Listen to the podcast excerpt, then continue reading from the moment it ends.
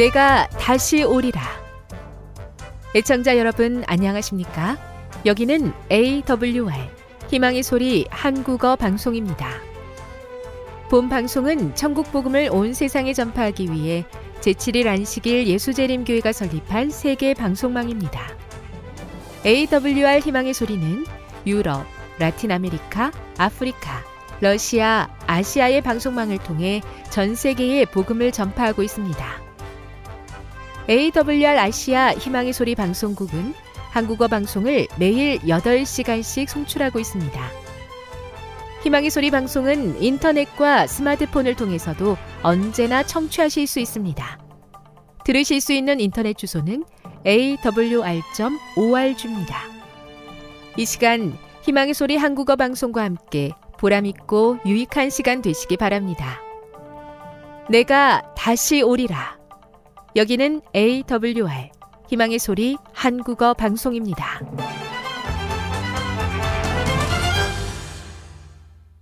주파수 안내입니다.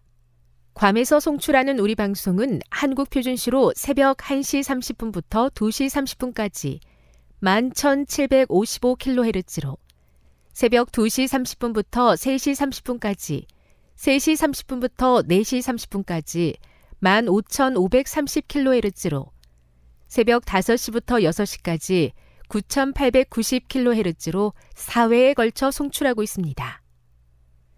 스리랑카에서 송출하는 우리 방송은 한국 표준시로 밤 9시부터 10시까지 15,530kHz로 우즈베키스탄에서는 새벽 3시부터 4시까지 새벽 4시부터 5시까지 9,760kHz로 타지키스탄에서는 밤 9시부터 10시까지 15,255kHz로 송출하고 있습니다.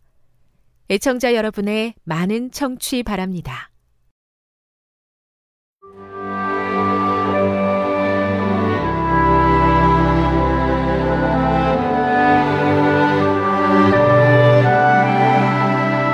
읽어주는 교과 넷째 날 12월 13일 수요일 그녀를 쫓아내라 복음이 전해지지 않은 도시 지역에 희망을 갈망하는 사람들이 많이 있다. 예수님의 시대에 하나님의 백성이 두로와 시돈 같은 이방 도시에 메시아에 대한 희망을 전하지 못한 이유는 무엇이었는가? 하나님의 백성들이 가진 민족주의, 자부심, 편견이 예언된 예수님의 초림에 대한 소망을 갈망하는 그들 가까이에 있는 사람들을 보지 못하게 하였다. 오늘날 도시에는 예수 그리스도께서 당신의 백성들이 재림의 복된 소망을 나누기를 원하시는 많은 사람이 있다. 예수님께서 그들의 국적이나 인종에 상관하지 않으셨던 것처럼 우리도 그래야 한다. 사도행전 10장 9에서 16절, 28절, 34, 35절을 읽어보라. 이 구절에서 성령께서 가르치신 교훈을 어떻게 요약하겠는가? 점심때 즈음에 베드로는 부정한 동물과 새들로 가득 찬 식탁보가 내려오는 환상을 보았다. 그는 이 환상에서 일어나서 먹으라는 말을 세 번이나 들었다. 하나님은 이방인에 대한 베드로의 종교적 자부심과 편견을 깨뜨리기 위해 이 환상을 사용하셨다. 베드로는 결국 이 진리를 깨달았다. 베드로가 입을 열어 말하되 내가 참으로 하나님은 사람의 외모를 보지 아니하시고 각 나라 중 하나님을 경외하며 의를 행하는 사람은 다 받으시는 줄 깨달았도다. 사도행전 10장 34, 35절. 이러한 이해를 가지고 두로와 시돈의 이야기를 통해 우리에게 주어진 교훈을 생각해 보자. 예수님과 그 여인과의 상호작용을 다시 한번 살펴보라. 제자들은 이 현장 학습에서 베드로의 환상과도 연결된 어떤 교훈을 얻었는가? 우리는 이 이야기를 오늘날 우리의 삶과 도시를 향한 하나님의 선교를 위한 그리스도의 마지막 때의 부르심에 어떻게 적용할 수 있겠는가? 도시 사람들의 필요를 보지 못하게 하는 편견은 무엇인가? 하나님께서는 도시를 향한 우리의 사명에 대한 이해를 넓히고 우리의 편견과 민족주의, 영적 교만에 기꺼이 맞서도록 어떤 계기를 주셨는가? 예수님은 하나님의 위대한 구원 계획이 한 국가나 한 변방의 민족만이 아니라 온 인류를 위한 것임을 아직 완전히 이해하지 못했던 제자들에게 인내심을 가지고 가르치셨다. 성령은 우리가 도시 선교를 완수할 수 있도록 우리의 편견과 성향을 극복하게 도와주실 수 있다. 교훈입니다. 두로 같은 이방 도시에 예수의 초림의 소식이 전해지지 않은 것은 편견, 교만 때문이다. 예수님은 이런 편견을 깨시고 제자들을 이방 도시로 보내셨다. 묵상. 갈라디아서 2장 11에서 13절을 읽어보십시오. 어릴 때부터 배워온 편견에서 벗어나는 것이 얼마나 어려운 일인지 이 구절을 통해 무엇을 배울 수 있습니까? 적용. 그대가 가지고 있는 편견은 어떤 것입니까? 그것을 극복하기 위해서 그대가 기도하고 노력해야 할 것은 무엇이라고 생각합니까? 영감의 교훈입니다. 복음을 막을 장벽은 없다. 베니게의 여인은 믿음으로 유대인과 이방인 사이에 쌓인 장벽을 향하여 돌진하였다. 그에게 의심을 일으키게 하였을지도 모를 겉모습에 상관하지 않고 낙심을 떨쳐버리고 구주의 사랑을 신뢰하였다. 그리스도께서는 우리가 당신을 이같이 신뢰하기를 바라신다. 구원의 축복은 각 사람을 위한 것이다. 복음으로 말미암아 그리스도 안에서 약속에 참여하는 자가 되지 못하게 막을 수 있는 것은 자신의 선택밖에는 아무것도 없다. 시대의 소망 403 세속적이고 이방신으로 가득한 도시와 각처에서 문화적 차이와 어려움에도 수고하는 종들에게 함께하여 주옵소서. 그리스도의 은혜로 우리 사이에 있는 차이를 극복하게 도우시고 오직 예수님의 이름 안에 하나 되게 하옵소서.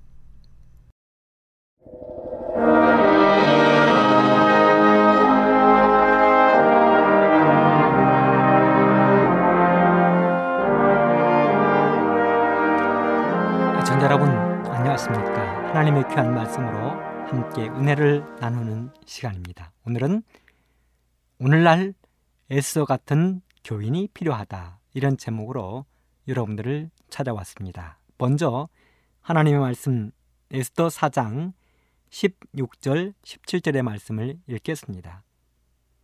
당신은 가서 수산에 있는 유다인을 다 모으고 나를 위하여 금식하되 밤낮 3일을 먹지도 말고 마시도 마소서 나도 나의 시녀로 더불어 이렇게 금식한 후에 규례를 어기고 왕에게 나가리니 죽으면 죽으리이다.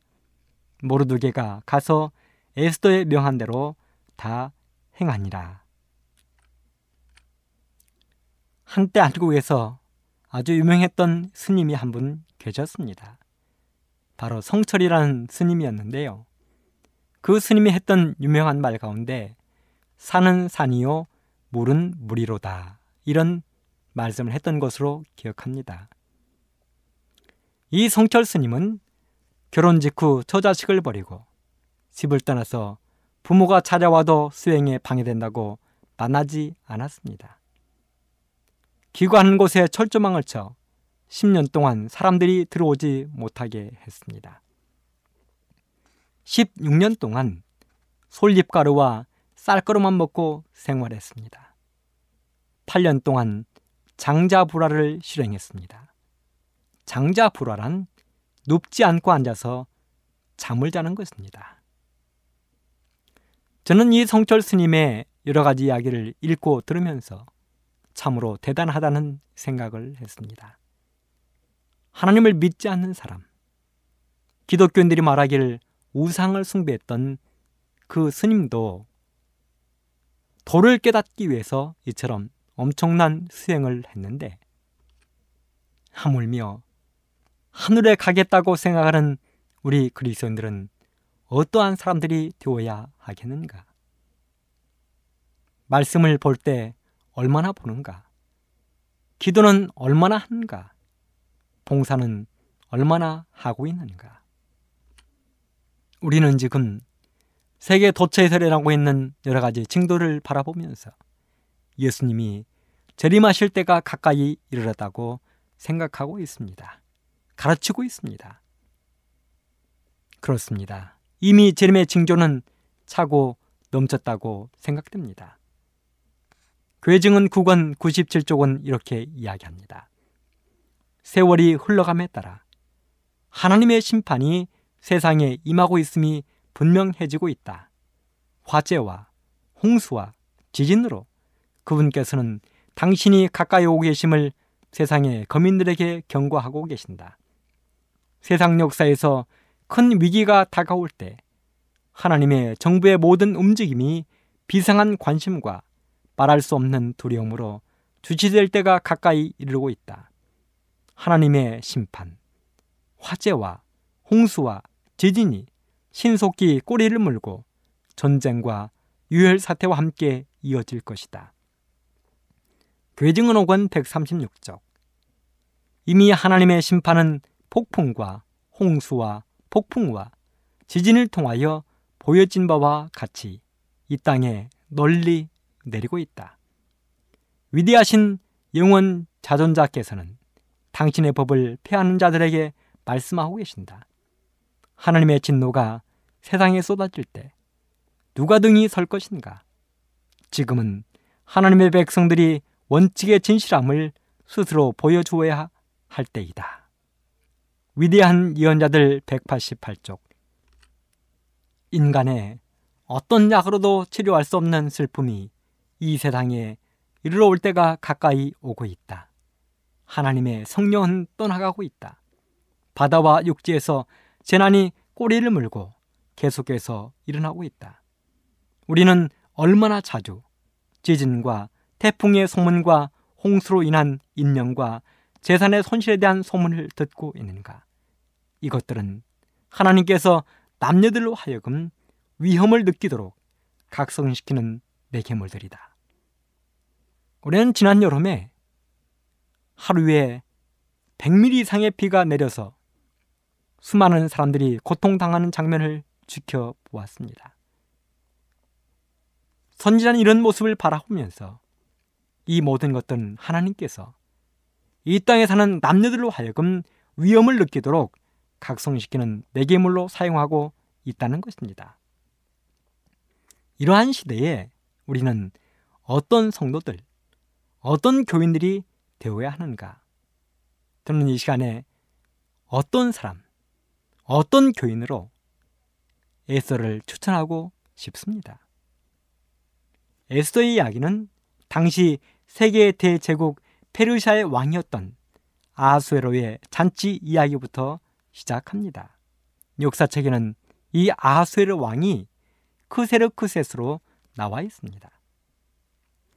페르시아의 왕이었던 아하수에로는 BC 485년부터 464년까지 21년 동안 페르시아의 대제국을 다스렸습니다.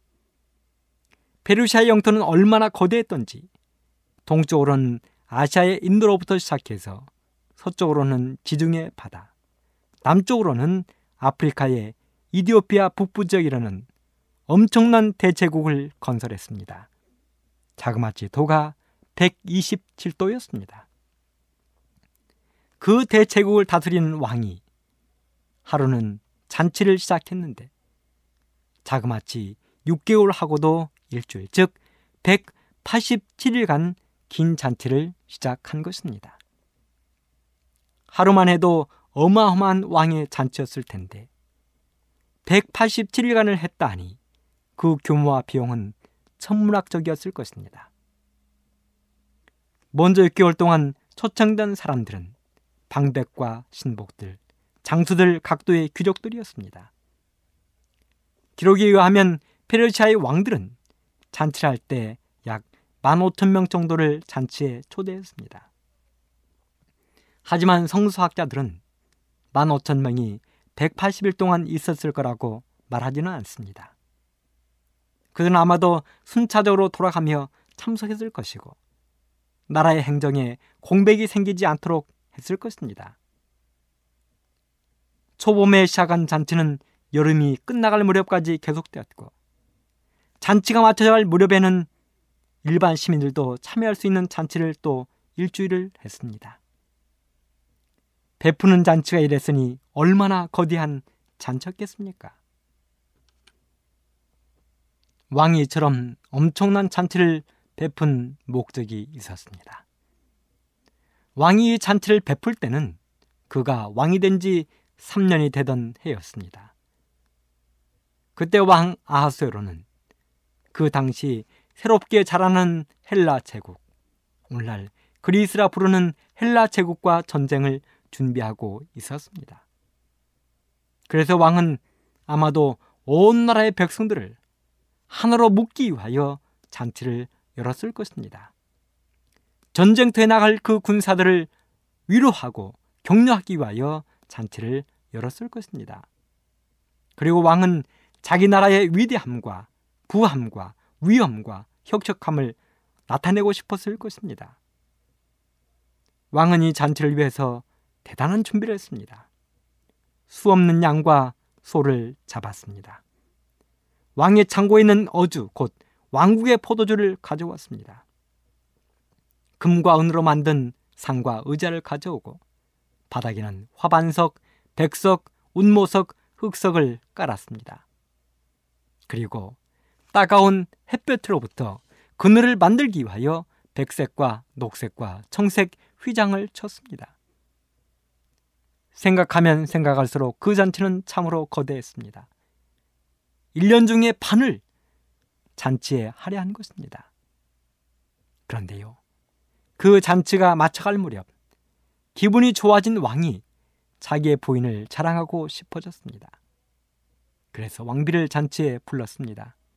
하지만 왕비 와스디가 그 자리에 오기를 거절했습니다. 그래서 왕은 신하들의 건의를 받아들여 왕비 와스디를 쫓아냈습니다. 그리고 왕은 전쟁터에 나갔습니다. 헬라를 정복하기 위하여 그리스를 정복하기 위하여 전쟁터에 나갔습니다. 그런데요. 유명한 살라미스라는 전투에서 왕은 대피하고 빈손으로 돌아오게 되었습니다. 수많은 군사를 이뤘습니다. 백성들이 원망했습니다. 이미 전쟁에 나가기 전 왕후 와스디를 패버린 왕 아하수에로는 4년 동안 왕후가 없이 생활했을 것입니다. 그렇게 전쟁에 패하고 돌아온 왕은 누군가의 위로가 필요했습니다. 피폐해진 그의 마음을 위로해 줄 누군가 왕비가 필요했습니다.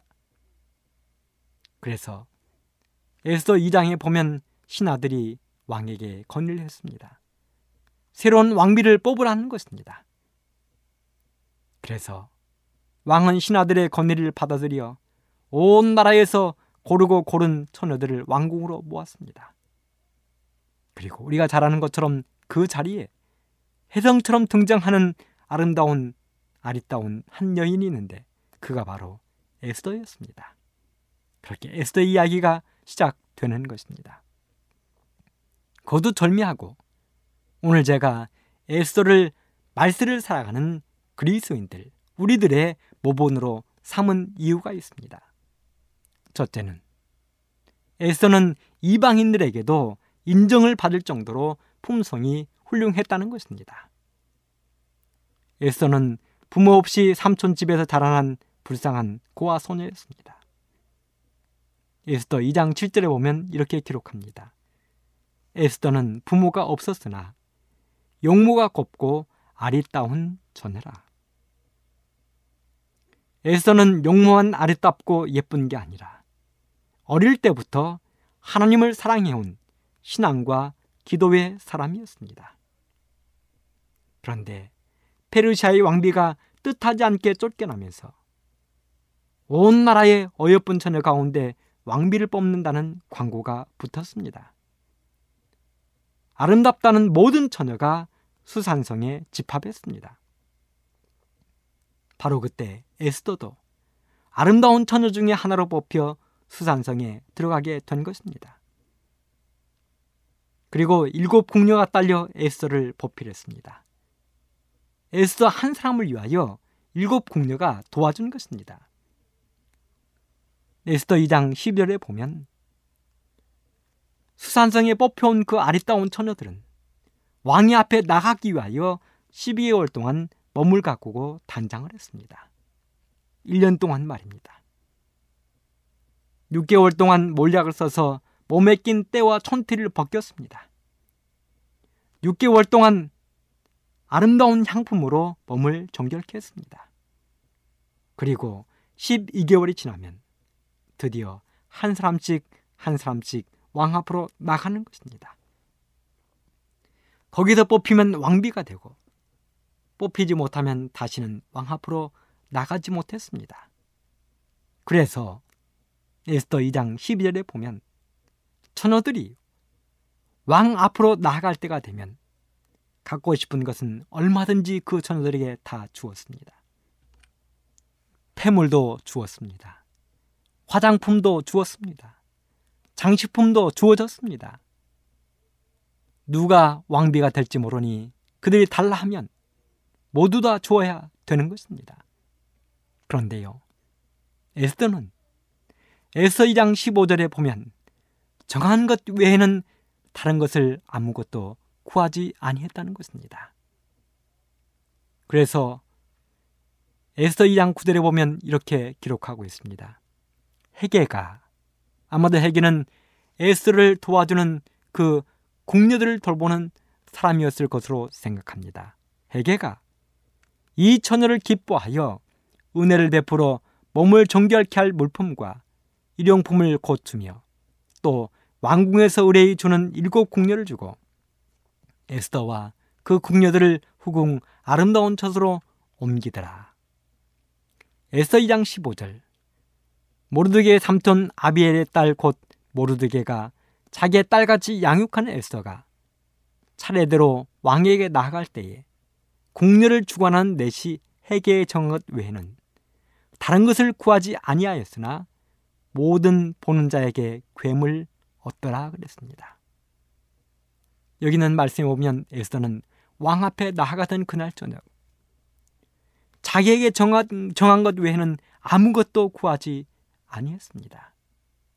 그저 주는 것만 그는 받았습니다. 그래서 그 모든 처녀들을 관리하던 해계에게 또 주변엔 모든 사람들에게 고임 즉 사랑을 받았다는 것입니다. 언젠가 한번 권위 있는 기독교 잡지에서 이런 조사를 했다고 그럽니다. 교회에서 불편한 사람 순위 조사를 했다는 것입니다. 그 1위로 40일 금식 기도 한 사람, 두 번째 철학기도 잘하는 사람, 세 번째 신학 공부한 장로님이라는 웃지 못할 보고서가 나왔다는 것입니다.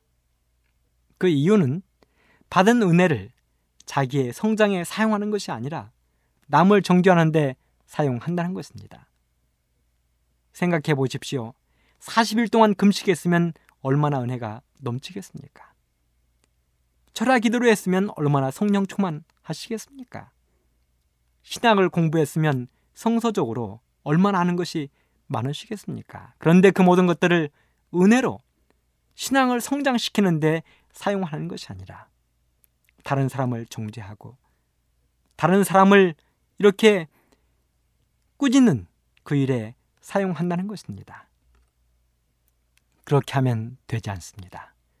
우리의 모든 것들은 주님께 영광을 돌리고 이웃들을, 성도들을, 사랑하는 가족들을 높이는데 사용이 돼야 하는 것입니다. 에스더는 그랬습니다. 에스더는 이방인이었던 해계의 사랑을 받았습니다.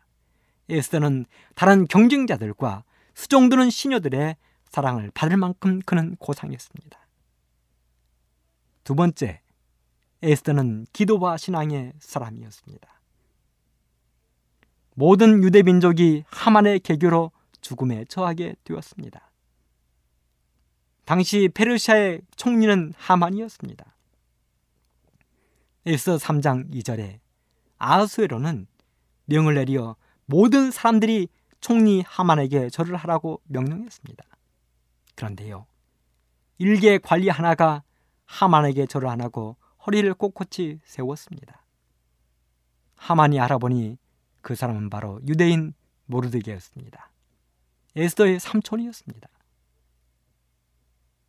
이 하만이라는 사람은 옛날 아말렉 족속 아각 왕의 16대 직계 후손이었습니다. 그 아말렉 왕이었던 아각은 사무엘상 15장 33절에 보면 사무엘에 의해서 죽임을 당했습니다. 그랬기에 어쩌면 하만은 유대 민족에게 강력한 적개심을 품고 있었을 것입니다. 그런 하만이 에서 3장 4절에 표현된 모르게가 유대인이라는 사실을 알았을 때 적개심은 더더욱 불타 올랐을 것입니다. 그래서 하만이 왕에게 건의했습니다. 왕의 율법을 지키지 아니하는 한 민족을 멸하자. 하만은 그들이 유대인이라 말하지 않았습니다.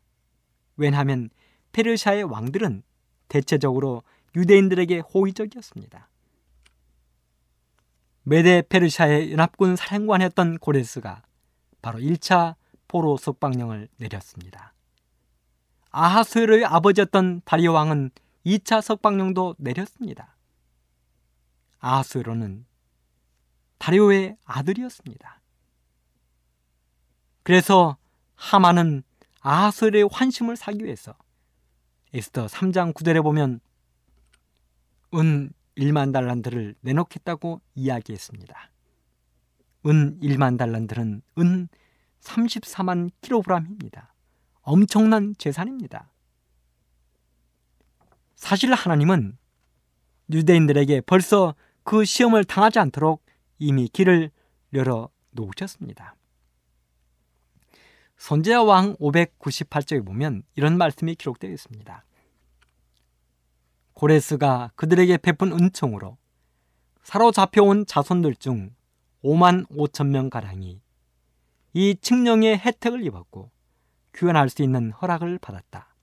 그러나 메대 바사의 각도에 분산된 무수한 사람들과 비교할 때 이들은 다만 남은 자에 불과하였다.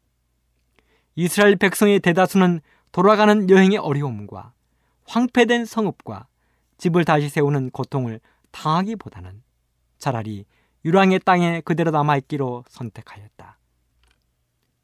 약 20년 이상 경과했을 때에 처음 조서보다 조건이 좋은 둘째 칙령이 다리오 히스타스페스에 의하여 발표되었다. 이와 같이 하나님께서는 은혜를 베푸사 메데 바사 영토에 관한 유대인에게 조상의 땅으로 돌아갈 수 있는 다른 기회를 준비하셨다. 여호와께서는 크세르크세스 곧 에스더서에 나오는 아수르 왕의 통치 기간에 일어날 난세를 미리 아시고 고위층의 마음을 감동시키실 뿐 아니라 수가랴를 감동시켜 유랑자들이 돌아가도록 호소하게 하셨다. 그렇습니다. 우리 하나님께서는 이 하만이 아하수르 왕을 설복시켜 이스라엘 백성들을 멸하도록 그 명령을 내리기 전에 이미 고레스 왕을 통하여 다리오 왕을 통하여 이스라엘 백성들에게 자기의 고향 고국으로 돌아갈 수 있도록 포로 석방령을 내린 것입니다. 그런데 그들 중에 5만 5천 명이 돌아갔다고 이야기했습니다. 대부분의 사람들이 남아 있었다는 것입니다. 선제의 왕 599쪽은 계속해서 이렇게 기록하고 있습니다. 그러나 고레스의 조세에 응하지 아니한 많은 무리가 그 후에 주어진 가마를 받지 못한 채 남아 있었고 더욱이 수가레가 그들에게 더 이상 지체 말고 바벨론에서 도망하라고 경고하였을 때에도 그들은 그 초청에 주의하지 아니하였다. 동안에 메데 바사 영토 안의 사정은 신속히 변하고 있었다. 그의 통치하에서 유대인들이 크게 은총을 입었던 다리오 히스타스베스는 그의 왕위를 크세르크세스 대왕에게 계승시켰다. 도피아라는 기별을 무시한 유대인에게 무선 위기가 크셀크세스 통치기관에 있었다. 이제 그들은 하나님께서 준비하신 도망할 길을 이용하기를 거절하였으므로 죽음에 직면하게 되었다. 메데 바사에서 높은 지위에 있으면서 악한 일을 예사로 하는 아각 사람 하만을 통하여 사단 이때에 하나님의 목적을 방해하고자 하였다. 그렇습니다. 하나님께서는 이스라엘 백성들에게 어려움이 닥치기 전에 이미 피할 길을 주셨지만 하나님의 그 일에 응답하지 아니하고 남아있던 사람들이 그 엄청난 멸망당할 위기에 처한 것입니다. 그리고 왕의 명령에 의하여 유대인들은 12월 13일에 진멸을 당하도록 공포가 되었습니다. 그 명령이 전국에 퍼지자 모르드게와 유대인들이 통곡하며 제 옷을 입고 금식하며 기도했습니다. 약 70만 명이 그 자리에 남아 있었습니다. 그리고 그들이 에스더에게 기별을 보낸 것입니다. 그 당시 왕후가 된 에스더의 상황도 그리 좋아 보이지 않았습니다. 이미 30일 동안 한 번도 왕이 에스더를 찾아오지 않았습니다. 그리고 왕의 부름 없이 왕 앞에 나아가면 죽음을 각오해야 했습니다. 그게 페르시아의 법이었습니다. 그럼에도 불구하고 에스더는 결심했습니다. 내가 왕 앞에 나가리니 죽으면 죽으리다. 그리고 기도를 부탁했습니다. 자신도 시녀들과 함께 금식하며 기도했습니다. 비옷을 입고 기도했습니다. 자신을 한없이 겸손하게 낮추는 행위를 보였습니다. 사랑하는 애청자 여러분, 사도 바울이 자신을 어떻게 겸손하게 했습니까? 사도 바울이 성경을 기록한 그 역사를 보면 사도 바울이 초기에 쓴 책은 고린도 전서입니다. 중간쯤 쓴 책이 에베소서입니다. 마지막에 쓰인 책이 디모데 전서인데요. 사도 바울은 맨 처음에 쓴 고린도전서 15장 9절 통화 이렇게 말합니다. 나는 사도 중에 지극히 작은 자라. 나는 사도 중에 지극히 작은 자라고 이야기했습니다. 가운데쯤 쓴 에베소서에 보면 이렇게 기록합니다. 3장 8절에 나는 모든 성도 중에 지극히 작은 자보다 더 작은 자니라. 모든 성도 중에 지극히 작은 자는 말입니다. 그리고 마지막에 쓴 디모데 전서 1장 15절에 보면 나는 죄인 중에 괴순이라. 사도 바울은 한없이 한없이 자신을 낮추는 것입니다. 사도 중에 지극히 작은 자, 모든 성도 중에 지극히 작은 자보다 더 작은 자, 죄인 중에 괴수. 에스더가 그렇게 3일을 금식하며 기도로 준비했을 때 마침내 하나님은 아술의 왕을 감동시켰습니다. 왕은 에스더가 자기 앞에 나타났을 때 자기 나라의 법률 같은 것을 따져볼 생각도 하지 않았습니다. 내가 부르지 않으면 오면 안 되는데 왜 왔느냐고 따지지 않았습니다. 왕은 금호를 내어밀까 말까 고민할 마음이 들지 않았습니다. 이미 하나님께서 왕의 마음을 감동시켰습니다. 왕이 에스를 보자마자 사랑의 감동이 물밀듯 밀려왔습니다. 보고 싶었습니다. 그래서 왕은 지체 없이 금호를 내어 밀었습니다. 로마서 8장 30절에 보면 이런 말씀이 나옵니다. 자기 아들을 아끼지 아니하시고 우리 모든 사람을 위하여 내어 주시니가 어찌 그 아들과 함께 모든 것을 우리에게 은사로 주지 아니하시겠느냐. 하나님께서 자기 아들을 이 땅에 내어 주신 그 사랑으로 이스라엘 백성들을 보호하시고 사랑하셨습니다. 그래서 에스더가 왕 앞에 나갔을 때 왕은 망설이지 아니하고 고민하지 아니하고 금호를 내어밀어 에스더를 맞이했습니다. 여러분 왜 시골에 처가를 둔 사위들이 처갓집에 가면 씨 암탉을 잡아달라고 하는 줄 아십니까? 그 이유는 가장 귀한 딸도 주었는데 그깟 컷 씨 암탉이 문제이겠습니까? 하는 것입니다. 그게 사위들의 배포의 어리광입니다. 그렇다면 우리 하나님은요. 가장 귀한 독생자도 우리에게 주셨는데 나머지 것들이야 어떠하겠습니까? 그러므로 우리가 받지 못할 기도의 응답은 없습니다. 에서는 그것을 너무도 잘 알았습니다. 에스더의 3일간의 금식 기도는 모르드게를 비롯한 이스라엘 백성들의 3일간의 금식 기도는 민족을 살리는 기도였습니다. 하나님의 마음을 움직이는 기도였습니다. 이 세상에서 가장 속이기 쉬운 사람이 엄마입니다. 엄마들은 자녀들이 거짓말을 쳐도 그대로 속아 넘어갑니다. 왜 그렇습니까? 자식을 사랑하기 때문에 그렇습니다. 사랑하고 은혜가 있기 때문에 자식이 파티로 매주를 쓴다 해도 믿어주는 것입니다. 말씀을 전하는 저도 철없던 시절에 그렇게 했습니다. 참고 서며 책값을 그렇게 타내고는 했습니다. 그래도 저희 엄마는 속아 주셨습니다. 우리 하나님이 사람에게 은혜를 베푸는 것은 사랑을 베푸는 것은 법으로 다스리지 않는 것은 우리를 사랑하기 때문에 그렇게 하시는 것입니다. 우리들이 때로 실수하고 넘어지고 거짓을 해도 하나님께 기도하고 용서를 구하면 우리 하나님은 엄마의 심정으로 우리를 이해하시고 용서하시는 것입니다. 알면서도 용서하시고 품으시는 것입니다. 그게 바로 우리 하나님의 사랑입니다. 사랑하는 애청자 여러분. 마지막 시대에 하나님이 요구하시는 인물, 하나님이 원하시는 인물, 하나님이 사랑하시는 인물, 바로 에서 같은 성도들이 되시기를 간절히 바랍니다. 에서와 같은 믿음 있는 믿음의 용사들이 되시기를 간절히 바랍니다. 그래서 하나님께 사랑받고 결국은 하늘나라를 유업으로 얻을 수 있는 믿음의 멋진 용사들이 되기를 간절히 바라면서 오늘 이 시간 말씀을 마치겠습니다. 감사합니다.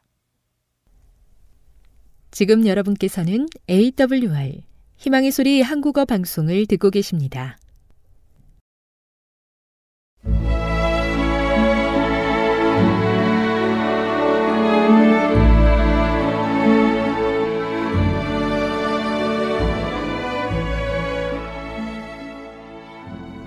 애청자 여러분 안녕하십니까?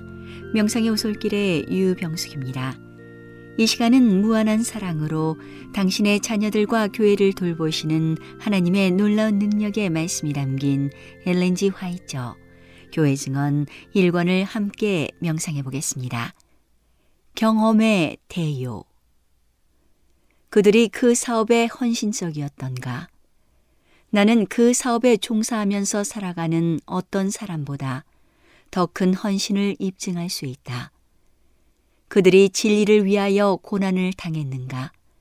나는 더욱더 그러했다. 나는 나의 생명을 조금도 귀한 것으로 여기지 않았다. 나는 비난과 고난과 역경을 회피하지 않았다. 질병이 나를 사로잡았기 때문에 친구와 친척이 내가 살아날 가능성이 없다고 생각하였을 때 나의 남편은 그의 팔로 나를 안아 배와 차에 태웠다. 한 번은 밤중까지 여행한 후에 돈 한 푼 없이 보스턴시에 있는 우리 자신을 발견한 적도 있다. 두 서너 번 우리는 믿음으로 7마일이나 걸어간 적도 있다. 우리는 힘이 미치는 데까지 걸어간 다음에 땅에 무릎을 꿇고서 앞으로 전진할 힘을 얻고자 기도했다.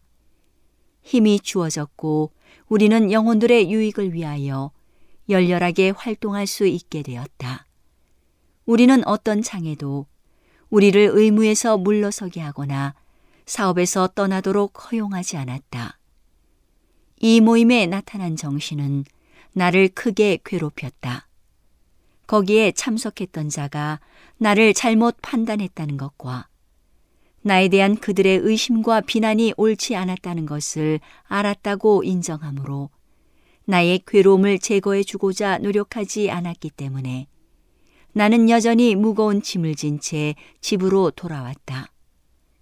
그들은 나를 정죄할 수 없었지만 나의 짐을 제거해 주고자 아무런 노력도 하지 않았다.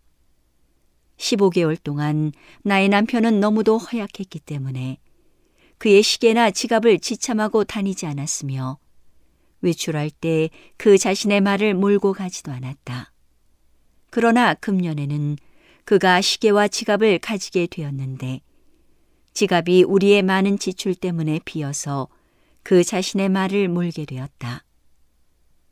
병으로 있는 동안 그는 여러 차례에 걸쳐서 거의 천불에 해당되는 돈을 형제에게서 받기를 거절하면서 그가 어려움에 처하게 되면 그 사실을 그들에게 알려주겠다고 말했다. 마침내 우리는 어려움에 처하게 되었다. 나의 남편은 도움을 의존하기 전에 우리가 없이도 지낼 수 있는 것을 먼저 파는 것이 그의 의무임을 느꼈다. 그가 사무실에 가지고 있던 몇 가지 것들을 배틀 크릭에 있는 형제에게 흩어두었지만 별로 가치 없는 것들이었다. 그러나 그는 그것들도 수집하여 팔았다. 우리는 거의 150불에 해당하는 가구를 처분했다. 나의 남편은 집회소를 위하여 우리의 소파를 팔아서 그 값에서 10불을 헌금으로 바치고자 했지만 할 수 없었다. 그 당시에 매우 값진 우리의 유일한 암소가 죽었다. 나의 남편은 그때 처음으로 도움을 받을 수 있을 것으로 느끼고 한 형제에게 교회가 암소의 손실을 메꾸어 줄 뜻이 있다면 그렇게 해 주는 것이 좋겠다는 내용의 짤막한 편지를 보냈다. 그러나 그것에 관하여 아무것도 이루어진 것은 없고 다만 나의 남편이 돈 문제로 머리가 돌았다는 비난을 받은 것 뿐이었다. 돈이 너무도 필요하여 어쩔 수 없는 지경에 이르지 않으면 그가 결코 도움을 구하지 않을 사람이라는 것을 형제들은 너무도 잘 알고 있었다. 그럼에도 불구하고 그가 요구하자 그의 마음과 나의 마음을 판단하는 자는 그 문제에 아무런 관심도 보이지 않고 다만 궁핍과 심한 고통 중에 있는 우리를 해치기 위하여 그것을 이용한 데 불과했다. 이 집회에서 나의 남편은 이런 성격에 속한 몇 가지 일에서 잘못했다는 것을 겸손하게 고백했는데 그것은 그가 형제를 두려워하고 올바른 관계를 이루어 교회와 연합되기를 열망하는 마음이 아니었다면 결코 해서는 안 되고 또 하지도 않을 몇 가지의 일이었다. 이렇게 되자 그에게 손해를 입히고 있던 자는 그를 분명히 멸시하게 되었다. 우리는 바로 땅 속으로 들어갈 정도로 겸손해지고 표현할 수 없는 고통을 겪었다. 이런 상황에서 우리는 몬테레이에서의 약속을 지키기 위하여 출발했다. 여행 도중에 나는 가장 심한 정신적 번민을 겪었다. 나는 우리 형제가 우리의 사업에 관하여 이해하지 못한 이유를 스스로 알아보고자 애를 썼다. 나는 그들을 만날 때 우리가 어떤 정신을 가지고 있다는 것을 그들이 알게 될 것이고 그들 속에 있는 하나님의 성령은 그분의 겸손한 종인 우리 속에 계신 영과 일치할 것이므로 사상과 감정의 연합이 필연적으로 존재할 것이라고 분명히 느꼈다. 그러나 그렇게 되기는 커녕 오히려 우리는 불신을 당하고 의심스러운 눈으로 관찰되어 내가 지금껏 경험한 가장 큰 어려움의 원인을 초래했다. 내가 이런 생각에 잠겨 있을 때 1865년 12월 25일에 로체스터에서 받은 이상의 일부가 번개처럼 나의 마음에 떠올랐으므로 나는 즉시 남편에게 이야기했다. 나는 여러 그루의 나무가 가까이 서서 하나의 원을 형성하고 있는 것을 보았다. 하나의 포도나무가 그 나무들을 타고 올라가서 맨 꼭대기에서 그것들을 덮고 그늘진 휴식처를 이루어 놓고 있었다.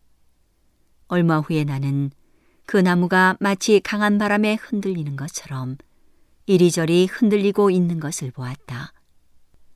오늘은 당신의 자녀들과 교회를 돌보시는 하나님의 놀라운 능력의 말씀이 담긴 엘렌지 화이처 교회 증언 1권을 함께 명상해 보았습니다. 명상의 오솔길이었습니다.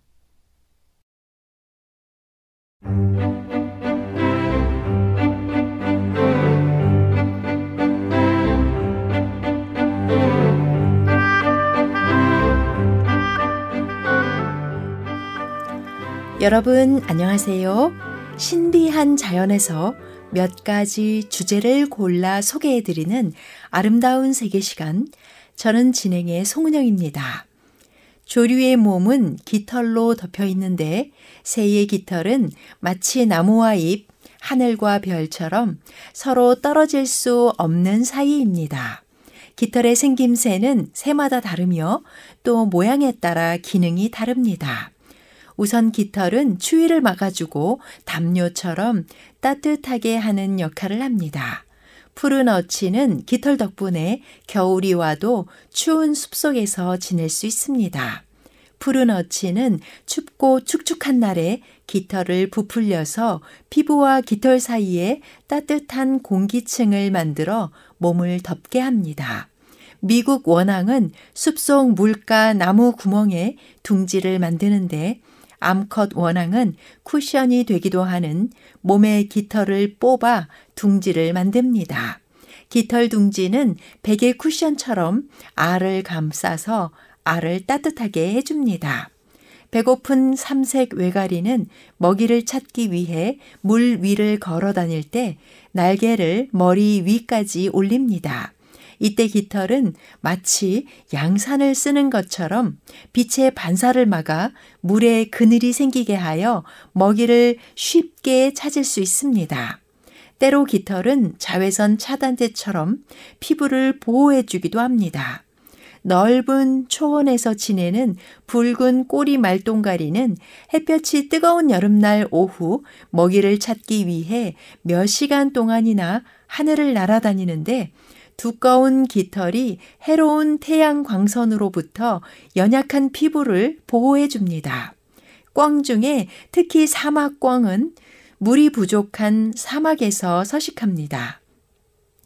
몹시 더운 여름날 사막꿩 수컷은 물 웅덩이에서 배 부분의 깃털에 물을 흠뻑 적셔 몸의 온도를 식힙니다. 그러고 나서 아빠 새는 우쭐거리며 둥지로 날아가 새끼들을 보호합니다. 새끼들은 아빠 새의 깃털에 묻은 물을 빨아먹으며 목마름에서 벗어나죠. 해오라기는 점점 텃새화 되어가고 있습니다. 미국 안락 해오라기는 물가에서 물고기와 개구리를 잡아먹고 삽니다. 안락 해오라기는 모이를 먹은 뒤 항상 몸을 깨끗하게 정돈합니다. 안락 해오라기의 깃털은 잘 부서지는데 이때 생긴 가루는 깃털에 묻은 오물과 생선 기름을 문질러 닦아내기에 더할 나위 없이 좋습니다. 새의 깃털은 때로 옷솔처럼 깃털을 정리하는 기능을 합니다. 미국 회색 메세의 깃털은 투사의 망토처럼 공격자의 주의를 다른 곳으로 돌리게 합니다. 꽁지 바깥쪽에 있는 밝고 하얀 깃털을 갑자기 펼쳐서 천적을 혼란스럽게 한 다음 급히 깃털을 접고 다른 방향으로 날아갑니다. 깃털이 보호색처럼 새를 공격자로부터 숨겨주는 경우도 있습니다. 홍관조는 암컷의 몸과 깃털에 어두운 회색이 돌아 살림 속에 있는 둥지와 조화를 이룹니다. 이런 깃털은 암컷의 몸을 숨겨주고 알을 품는 동안 천적으로부터 둥지를 보호하는 역할을 합니다. 남아메리카 에콰도르의 조류 보호 구역에 사는 곤봉 날개 무희새는 암컷의 주의를 끌고 싶을 때 몸을 앞으로 구부리고 날개를 등 뒤로 세워서 빨리 흔들어댑니다. 그러면 등에 있는 깃털이 뻣뻣하고 둥그런 날개 깃털과 비벼지면서 날카롭고 높은 노랫소리가 공기 속으로 울려 퍼집니다. 때로 깃털은 화려한 보석처럼 유혹하기도 합니다. 공작 수컷은 밝고 아름다운 꽁지 깃털 때문에 쉽게 눈에 띕니다. 짝짓기를 할 무렵이 되면 암컷은 가장 크고 화려한 꽁지 깃을 가진 수컷에게 마음을 빼앗깁니다. 깃털은 굴착기처럼 구멍을 팔 수 있습니다. 미국 갈색 제비는 강둑의 흙벽에 굴을 파고 둥지를 만듭니다. 갈색 제비는 짝짓기를 한 다음 함께 둥지를 만듭니다. 수컷이 먼저 부리와 다리 아랫부분에 거친 깃털로 시냇가의 두 개 약 60cm 깊이의 굴을 팝니다. 그 다음 수컷은 날개를 이용하여 흙을 밖으로 드러냅니다. 그러고 나면 암컷이 굴 안쪽에 짚과 풀, 나뭇잎으로 둥지를 만들어 한 쌍의 아름다운 협력이 이루어집니다. 깃털은 지게차처럼 새가 둥지를 만드는데 필요한 재료를 실어 나르기도 합니다. 아프리카 나미비아의 구압강에 사는 모란 앵무는 대부분의 새들과 달리 풀과 나뭇잎, 또는 나무 껍질 조각을 발견할 때 꽁지 위의 덮깃에 끼우는 방식으로 건축 재료를 운반하며 둥지로 돌아갑니다. 그 외에도 깃털은 구명복처럼 새들을 물에서 뗄 수 있게 도와줍니다. 겨울철새 흑꼬니는 부드럽게 미끄러지듯이 수면 위를 가로지르는 새입니다. 흑꼬니의 깃털 사이에는 공기를 품고 있는 주머니가 있어 이 우아한 새들이 물 위에 떠 있게 도와주는 기능을 합니다. 반면 깃털 때문에 낚시뽕처럼 새가 아래로 가라앉기도 합니다. 뱀목 가마우지는 물속에 잠수하여 물고기를 잡아먹는 새입니다. 대부분의 새들은 특수한 기름이 생성되어 깃털이 물에 젖지 않지만 배고픈 사냥꾼인 뱀목 가마우지는 흠뻑 젖은 깃털의 무게 덕분에 물고기나 가재, 새우를 찾아 깊은 물속까지 들어갈 수 있습니다. 깃털은 썰매처럼 미끄러지게 하는데도 쓰입니다. 1년 내내 눈 덮인 남극 대륙에서 살아가는 황제 펭귄은 배 부분에 단단한 털이 빽빽하게 자리 잡아 매끄럽습니다. 이 빽빽한 깃털 덕분에 황제 펭귄들은 얼음과 눈 위를 쉽게 미끄러지듯 다닐 수 있습니다. 또 깃털은 설피처럼 눈 위에서 빨리 걸을 수 있게 도와줍니다. 툰드라 뇌조는 알래스카에서 서식합니다. 해마다 가을이 되면 툰드라 뇌조는 발가락 윗부분에서 두꺼운 깃털이 겹겹이 자랍니다. 이 깃털은 툰드라 뇌조의 발 크기를 키워서 설피를 신은 것처럼 눈 속에 빠지지 않고 걸어 다닐 수 있게 합니다. 새의 깃털은 이렇듯 아주 다양한 기능을 하지만 무엇보다도 깃털은 새들이 하늘 위로 빨리 날아오를 수 있게 해줍니다. 많은 과학자들이 새의 깃털을 연구했지만 아직도 깃털의 생김새를 효과적으로 잘 분류하지 못하고 있습니다. 지금까지 분류된 새 깃털은 대여섯 가지로 나눌 수 있는데 우선 새 몸이 대부분을 덮고 있는 겉깃털이 새의 모양과 색깔을 나타내 줍니다. 또 날개 깃털은 새가 하늘로 날아올라 앞으로 나가게 합니다. 꽁지에 있는 날개 깃털은 새들이 방향을 잡고 균형을 유지하도록 돕습니다. 반깃털은 솜털깃처럼 새들을 따뜻하고 건조하게 유지시켜줍니다. 솜털깃은 부드러운 솜처럼 새의 피부를 바로 감싸서 따뜻하게 합니다. 새의 눈 주위에 난 뻣뻣한 털은 속눈썹 역할을 합니다. 어떤 새들은 부리 주위에 있는 이 뻣뻣한 털로 먹이의 위치를 알아냅니다. 작은 실 모양의 깃털은 새의 신경에 바로 연결되어 있습니다. 실 깃털은 새가 주위를 감지하고 몸의 균형을 잡도록 돕습니다. 이처럼 중요한 깃털은 항상 최상의 상태를 유지할 필요가 있는데 부리로 다듬거나 목욕을 통해 잘 유지합니다. 시간이 지나면서 마모되고 광택과 색깔이 바래면 규칙적으로 깃털 가리를 합니다. 어떤 종은 1년에 2회 깃털 가리를 하는 반면 2년이 지나도록 깃털 가리를 하지 않는 종이 있으며 깃털의 개수는 작은 새의 900개 정도부터 고니의 2만 5천 개까지 몸의 크기에 따라 다릅니다. 현대인의 성경 10편 91편 4절에는 그가 깃털로 너를 감싸 주실 것이니 내가 그 날개 아래서 피난처를 찾으리라 기록합니다. 깃털처럼 우리를 감싸 주시는 하나님의 보호하심에 감사를 드립니다. 지금까지의 아름다운 색이었습니다. 여러분 안녕히 계십시오.